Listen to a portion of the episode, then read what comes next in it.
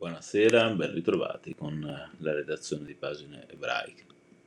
Un Pesach inevitabilmente diverso dai precedenti per gli ebrei d'Ucraina. Non sempre sarà possibile organizzarsi per accoglierlo nel migliore dei modi, ma l'impressione è che, anche nei contesti di maggior disagio, si farà di tutto per celebrare col massimo impegno una festa che ricorda quanto la libertà in ogni epoca e in ogni contesto sia il bene più prezioso da difendere.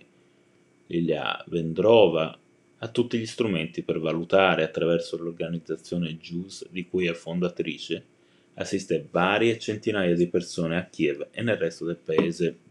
C'è chi ha bisogno di cibo, chi di, medicini, chi di medicine, chi di un alloggio. Cerchiamo di venire incontro alle esigenze di tutti.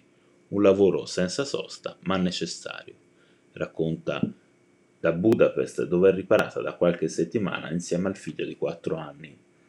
JUS, la sua organizzazione, è nata una decina di anni fa e in breve tempo è diventata una realtà aggregativa di riferimento per la fascia d'età che va dai 23 ai 45 anni, aggregazione ma anche responsabilità sociale a chi partecipa, è infatti richiesto un sostegno contributivo finalizzato ad assistere progetti per bambini con patologie oppure anziani in difficoltà.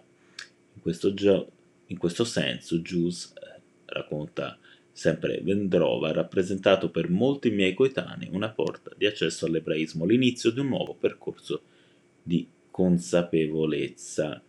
L'organizzazione agisce come ente autonomo ma con un forte legame con la dirigenza comunitaria di Kiev in queste ore l'impegno dei volontari che ne fanno parte è dedicato a portare una luce nelle case in cui ci si riunirà a breve per la Pasqua, in particolare nelle prime due sere, quelle del Seder. Proprio in questo momento, dice, sono in partenza vari pacchi con all'interno confezioni di mazzotte e altri prodotti kasher.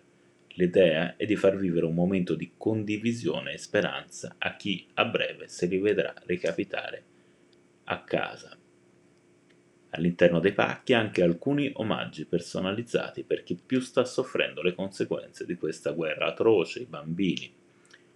Racconta Vendrova, lo abbiamo già visto con una precedente spedizione per Purim, piccoli pensieri ma un messaggio forte, non dobbiamo rinunciare a quello che siamo e a lottare in attesa di maggiori certezze per ritrovare almeno un barlume di normalità e serenità.